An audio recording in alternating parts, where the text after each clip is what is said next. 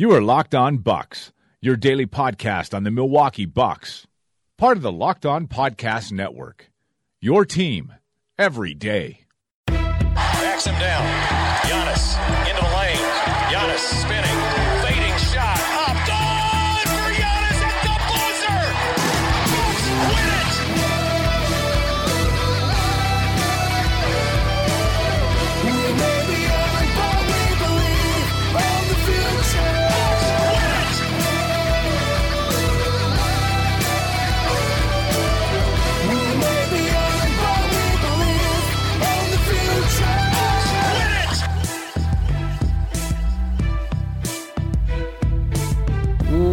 Welcome to Locked On Bucks. I'm Eric Nehm, Milwaukee Bucks reporter at the Athletic Wisconsin, and joining me as always is not my good friend and the founder of BrewHoop.com, Frank Madden. I'm actually, uh, I gotta say, I'm, I'm concerned for Frank. Um, this is this is a really this is a tough night for him.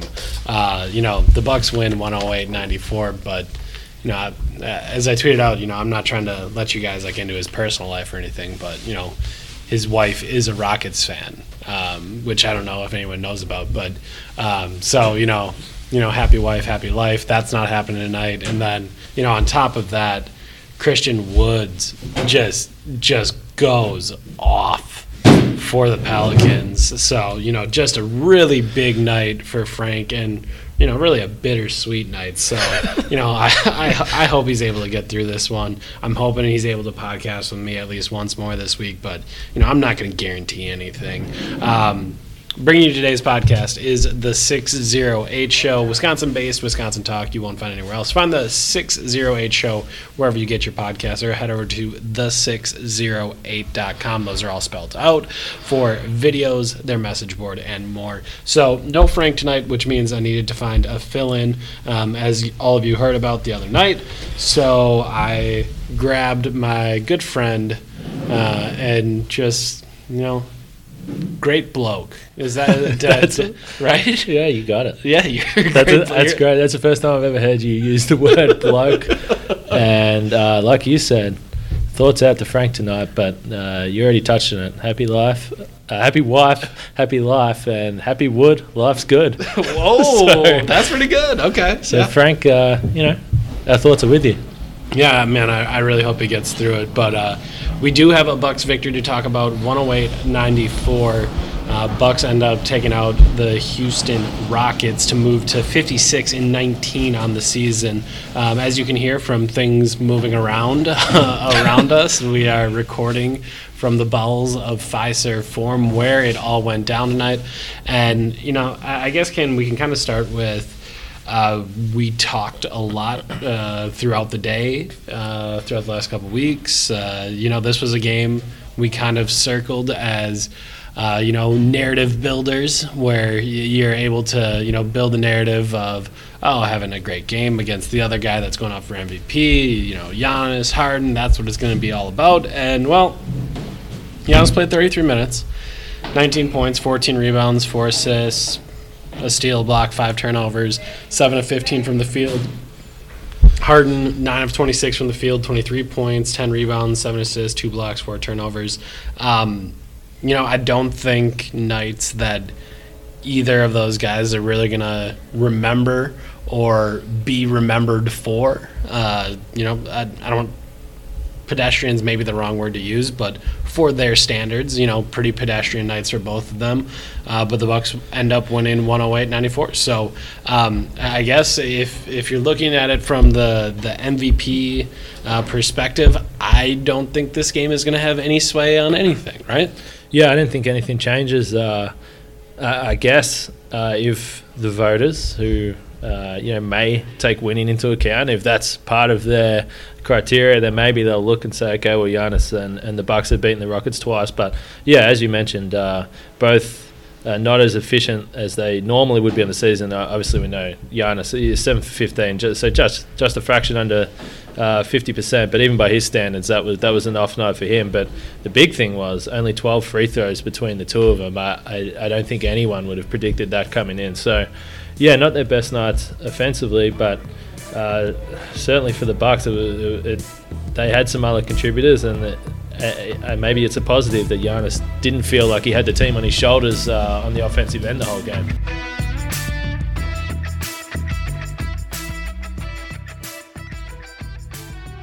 Yeah, it, it's kind of strange to, to think through this game because, you know, I don't know that, you know, anyone would have gone into this game thinking Eric Bledsoe is going to be the clear MVP of this game. And even with that, you look at Bledsoe's line and, you know, 9 of 19 for 23 points. Like, it's solid.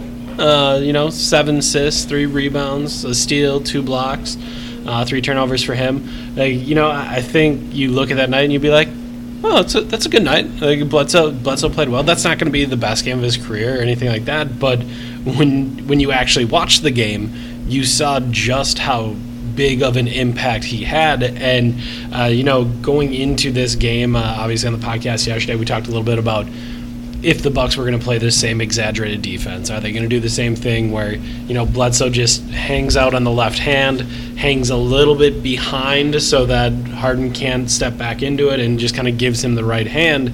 And you know, I, I tweeted it out during the day that during shoot around we, we talked to Bledsoe a little bit, and it sounded like he was thinking they were going to do the same things, but was obviously aware that you know the Rockets might make a few adjustments, do things a little bit differently. Um, but you know, both Lopez and Bledsoe during shoot around said they would probably do it. Uh, you know, before the game, I asked Bud, uh, you know, what do you do? You think Bledsoe? You know, last time he went off script a little bit, exaggerated the defense you guys had planned even more. Uh, you know, do you suspect that Bledsoe will do it again? And uh, somewhat out of character, Bud just kind of like gave me like a look and a, and a smile and said, "Well, we'll see what Blood does tonight, huh?" and yeah, we saw we saw what he did tonight, and, not that that Bud was being overly coy or having a great time or knew exactly what was up his sleeve, but you know, obviously, I, I think they they knew going in that uh, they were going to end up talking a little bit about that and planning that and going through with that, um, and it, it kind of worked again. Uh, obviously, last time uh, Mike D'Antoni before the game wanted to make sure everyone know that it, it didn't work last time because Harden had 42 and a triple double, and you know did want to make sure everyone knew that wasn't actually a way to stop James Harden, and you know I think that was totally accurate. But tonight, you know, I do think you, you look at Harden's line, that's that's a pretty tough go of it. Like that that that's pretty rough stuff. 23 points, 10 rebounds, seven assists, uh, and nine of 26 shooting. Like uh, the Bucks are gonna are gonna take that, especially when you add in the four turnovers as well. Yeah, no, I, I think uh, any way you look at Harden's line, uh, that's uh, a box score, a final box score for him. That if you get, or if you are told that that's what he's going to end up with, you're feeling really, really confident that the Bucks are going to get a win. But there's a couple of things I think of when I was watching Bledsoe uh, defensively tonight, and, and you said what Bud said that we'll just see what uh, Bledsoe does, and it's kind of a funny answer from him. But he's also said so many times through the year that Bledsoe does sort of freewheel a little bit, and and he sort of lets him go and probably gives him a bigger leash than he does other players. So I, I think part of that is probably. Um, they have the plan, and obvious, it's an obvious plan that he's going to stick to his left side, and, and that's the way they're going to play. But I, I think Bledsoe also uh, does some, some does some things on his own and, and improvises a little bit himself. But uh, I, I also was thinking about your story at the Athletic early in the season about how Bledsoe gets over the screen so well. That's a position that he's super comfortable with defending from, and and it's uh, that, from behind that is, or at least on the side, because every time he goes over these screens, that's the position that he's in. So um, for him, I think that he's. I I mean, I can't think of anyone else in the league that defends as well from that position and uh, is able to put pressure on the on the ball handler and let him know that he's right there without fouling. It's like it's, it's incredible the discipline to be able to do that and not foul uh, when the guy knows that you're there and someone like Harden is so good at, at drawing contact. So again, he, he was incredible defensively. I, I do think it's always funny when when games like this happen or a team tries a strategy like this. It's always like, oh, you know, that's the that's the blueprint. And so often when anyone says this about anyone, it, it doesn't matter if it's Harden, if it's Giannis, if it's Chris Paul, if it's Kevin Durant, if it's Steph Curry. No matter what happens, it's almost a guarantee that whatever other teams are going to try it do not have that personnel. That, like that they're just not going to be able to execute in the exact same way that the team that had the success against that person was able to execute. And you know, I think this is you know an especially you know, an especially important realization with this Bucks team is that you know not everyone has Eric Bledsoe, who's fantastic getting over screens, and you know like we've talked on Twitter with people before that are like, you know, why why isn't Malcolm better at getting over screens, or you know, why don't they coach up this person to get them better at it? And it's like, well, it's not. It's not something you coach. Like it's just kind of a God-given skill. Like you, either you can do it or you can't. You either have the quickness, you have the strength, whatever you may need. Like uh, you have the savvy, whatever. Like you have what you need to do it. So like one, you're not going to have that, and then on top of that, two, you're not going to have a seven footer at the rim that defends the defends the rim as well as Brook Lopez does, and plays in that in between space where it could be floater, it could be alley oop, it could be shot, it, it could be uh, a full on drive. Like no one plays in in that area kind of as well as Brook Lopez. Like you know maybe you could find Rudy Gobert and you you could get some of that. So okay, so the point guard defense is something that almost no one else can do in the league. The center defense is almost is something almost no one else can do in the league. And then you have the third prong of this that you know we were talking to Mike Budenholzer after the game about this is like, so you have those two at center and point guard, and then oh yeah, you have a nuclear weapon, the a seven foot freak that can just be everywhere at once and he can close out to shooters. He can get in passing lanes. He can stunt on a drive from James Harden to let him think that he's there before ultimately getting back to a shoot like he can do he, oh he can block shots at the rim. Like he can do all of these things and then oh okay if those two guys don't initially get everything done he can come from the backside and get a block as well. Like that there's just not other teams that can put those three things out on the floor and um, you know I, I told bud this after the game but to me this felt like this is our application for all defense. Um, we're we're going to send a, a three person application in, and this is for Brook, and this is for Blood, and this is for Giannis, and this is why all three of us are all defensive players. And like to me, that that's what tonight was. Yeah, this that's so that's the hilarious thing for me. So as you touched on, Bledsoe and Lopez are really the two key guys in this Harden defense. And then the wild card is potentially the best defensive player in the league, right? Yeah. So uh, you already spoke about uh, Mike D'Antoni before the game when he mentioned about that he didn't think that the Bucks really slowed down uh, Harden, but there was another question Matt Velazquez asked uh, D'Antoni about Giannis defensively, and D'Antoni sort of said, "Well, you know, my my feelings are that uh, you know if there's a really good defensive player, then he's probably on a good defensive team, and uh, same for." And and yes, this this to me would seem like some pretty strong Harden defense from his coach. But he said then if there's a, a not so good defensive player, he's normally surrounded by uh, a team that's not so talented defensively. So when you look at that, and and Giannis is your wild card in this starting lineup uh, around Lopez, one of the who has been one of the best shot blockers in the league this year. Bledsoe, who just terrorizes any point guard in the league, and then yeah, who are the other two guys? Okay, Sterling Brown, just an, an absolute dog defensively that will harass anyone, and then Khris Middleton, who's one ha- uh, single-handedly shut down uh, Kawhi Leonard and Kevin Durant this season. So that's who you're dealing with. And then do they get a break in the second uh, with the second unit? No, they, they throw in George Hill, DJ Wilson, Ersan Ilyasova's taking charges left, right, and center. I mean, it, it, from top to bottom, I, I it's, I mean, it's an impressive defensive lineup. And you know that's the thing that early in this year that you know I just think what was what was that Matt? Players only, baby! Players only, baby. Uh, so the this is you know kind of when this team was playing really well earlier this year. It was you know the offense stands out, but to me it was always the defense that you could immediately bring in that second unit from the bench and it was going to be tough and you were just going to struggle to score. And you know you look at the offense and defensive rating and I. The Bucks offense rating was only 103.3. The defense rating was 89.9. That's that's against the Rockets, uh, and that's against the Rockets with Chris Paul and with Eric Gordon. And uh, you know, after the game, Mike D'Antoni was was quick to say that you know it's, it was about us missing shots. Uh, you know, you look at PJ Tucker, one for eight. You look at Eric Gordon, 0 for five. Like those two are one for 13 combined. So you know, we're, we're not going to have a, a great night when you know when we shoot the ball like that. And I, I think that's fair. Uh, it's certainly difficult to have a great shooting night when when you have something like that, but or to have a great offensive night, excuse me, when you're shooting like that. But at the same time, like I think the Bucks did find a way to affect things and, and did find a way to to make things really tough uh, on this Rockets team. And I, think that's when when people question whether or not this Bucks team can survive in the playoffs or whatever, their their first point is always, you know, offensively, Giannis is going to get zoned up, or he's gonna, he's going to get slowed down, or they're they're not going to do whatever.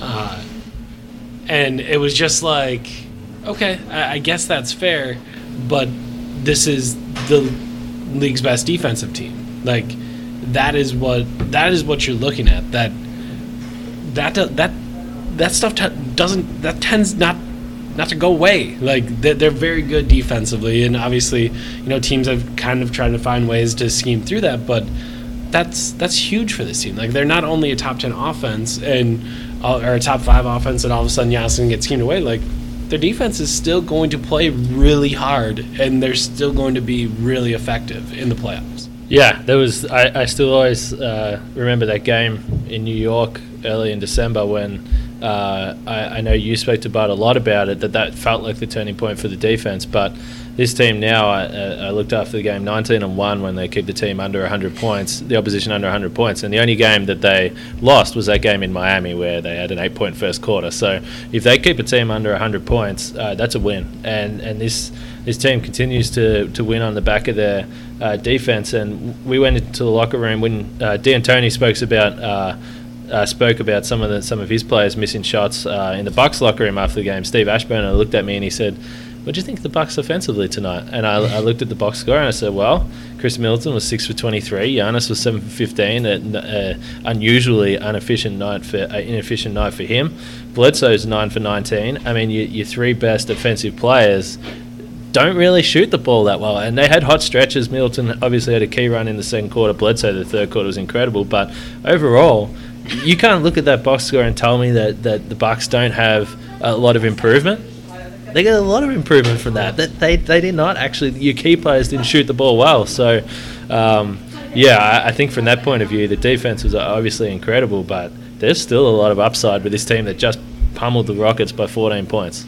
And yeah, I guess you just kind of think about this Rockets team like this is it's a really good Rockets team. So um, it's just really impressive stuff. Also, a really good podcast that I want to tell you about that you need to put in your rotation is called the 608 Show. Host Corey Kaiser dives into everything Wisconsin sports with a raw and comedic style you won't find anywhere else. How about this? For a recent list of former Badger guests, Montee Ball, Zach Showalter, Joe Schobert, and Jack Cichy. And not just your normal sports conversation, but a deeper dive into their lives. Also, insight on the Bucks playoff push, the 2019 crew looking to build on last year's run, and all the offseason notes in Green Bay, everything Wisconsin sports has to offer. New shows drop on Friday, so don't miss out. Head to iTunes, Spotify, or wherever you get your podcasts and search the 608 Show. The 608, all one word, show. While you're at it, visit their website, the608.com. Those are words, not numbers. The608.com for videos, their message board, and more. It's the 608 Show, Wisconsin based Wisconsin talk. You won't find anywhere else. Find the 608 Show wherever you get your podcasts.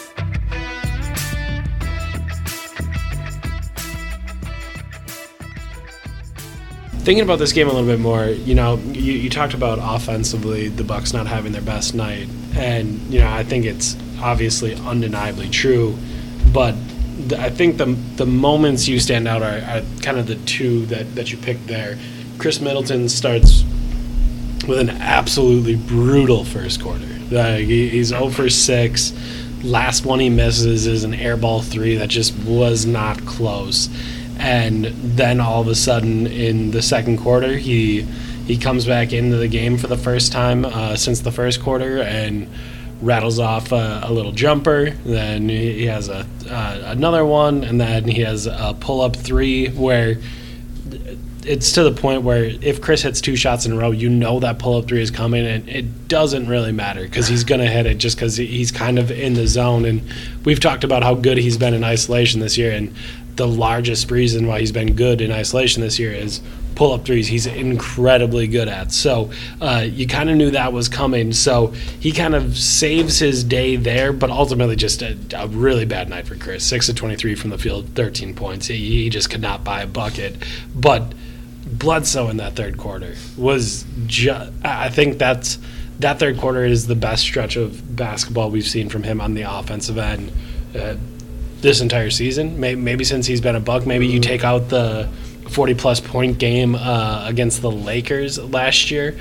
Um, maybe that would be when he was a little bit better offensively, but you know, four threes in a quarter for Blood, so that's just kind of unheard of. And he was just everywhere during that time. Yeah, Bledsoe's always. It always feels like he's at his best when he's playing with a bit of bit of swagger, right? Yeah. And he, he hit that first three, uh, and he sort of he, he did that sort of the three finger celebration in the direction of the Rockets bench. The next one he hit it right in front of the Rockets bench, and you could tell at that point that he was feeling himself. He had a block down the other end as well. I mean, it was all Bledsoe. I think he, I think all four of those threes came in the third quarter, but uh, 16 points. Uh, I would agree. I, I don't think that we've seen a, a better offensive stretch uh, from him as a buck in just in that in that uh, period. But you spoke about Middleton being a guy that obviously can be streaky at times, but Bledsoe's the same. Like it feels, yeah, he, he's ne- he's not really one of those guys that when he shoots a three, I, I ever really feel like it's going in. I'm like anything could happen here. I mean, he might hit it, but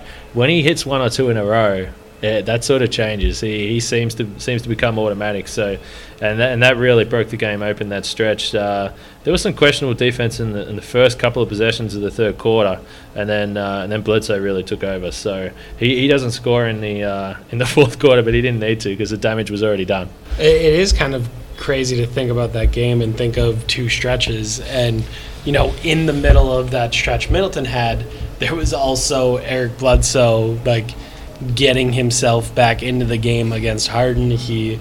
Uh, they get a bucket and then he steals an inbounds pass where he's able to grab it quick, lay it up and in. The Bucks stole like four more of those in the game. Like I think three or four, or uh, excuse me, four or five total in the game of just inbounds passes or lazy passes in the backcourt, and obviously capitalize off it. But you know, during that sequence, it was all of a sudden just like.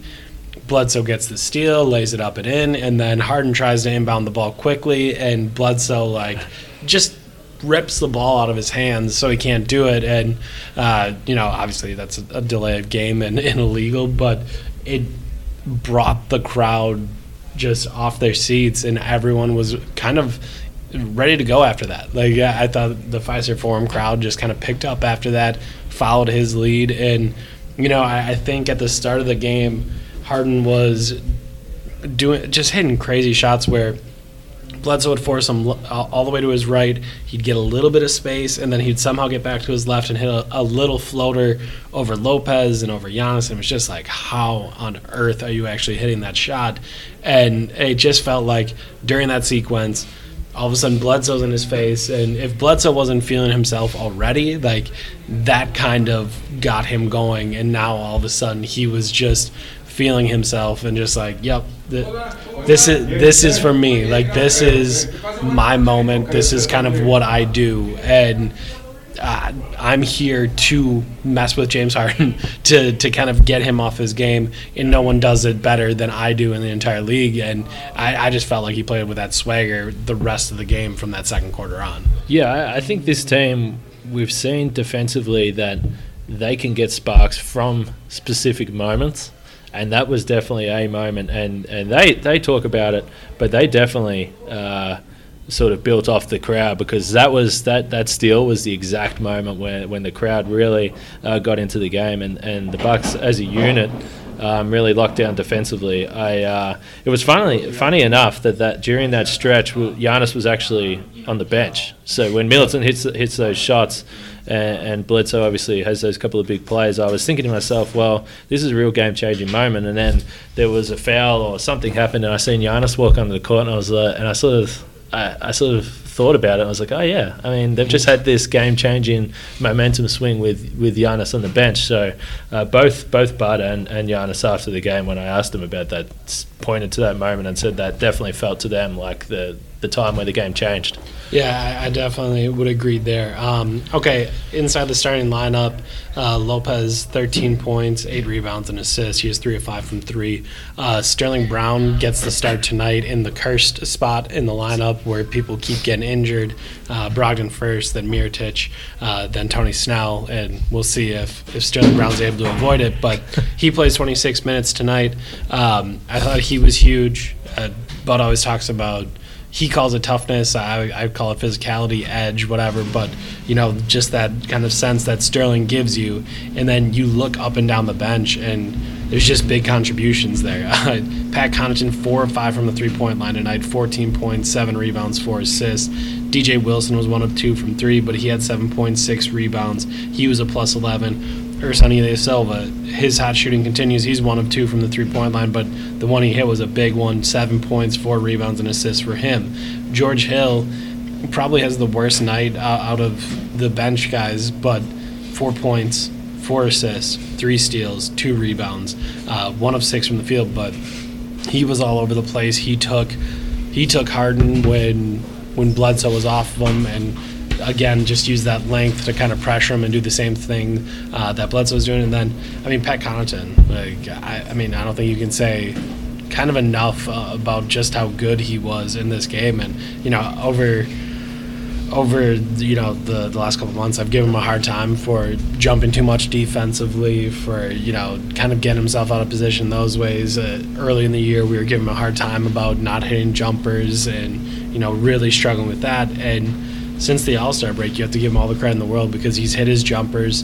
Um, he still jumps a little bit too much for me defensively, but on the nights where teams aren't taking advantage of it, it can look really good. Two blocks tonight, two steals tonight, uh, and then you know, I mean, offensively, fourteen point seven rebounds, four assists. Like that's just a really really good night. Uh, even if he, if even if it is in 31 minutes, like he's playing starter, the close to starter minutes as of late with Bud. But I mean, 14.7 rebounds, four assists, two steals, two blocks from a bench guy, and, and a game best plus 15. Like I, I can't imagine getting anything better from him. Yeah, maybe we. Uh, when I when I was watching Pat tonight, I was just thinking to myself, maybe we've uh, underestimated how much uh, rhythm and, and playing games in a row helps a, a shooter like Pat because uh, the Bucks have been sort of.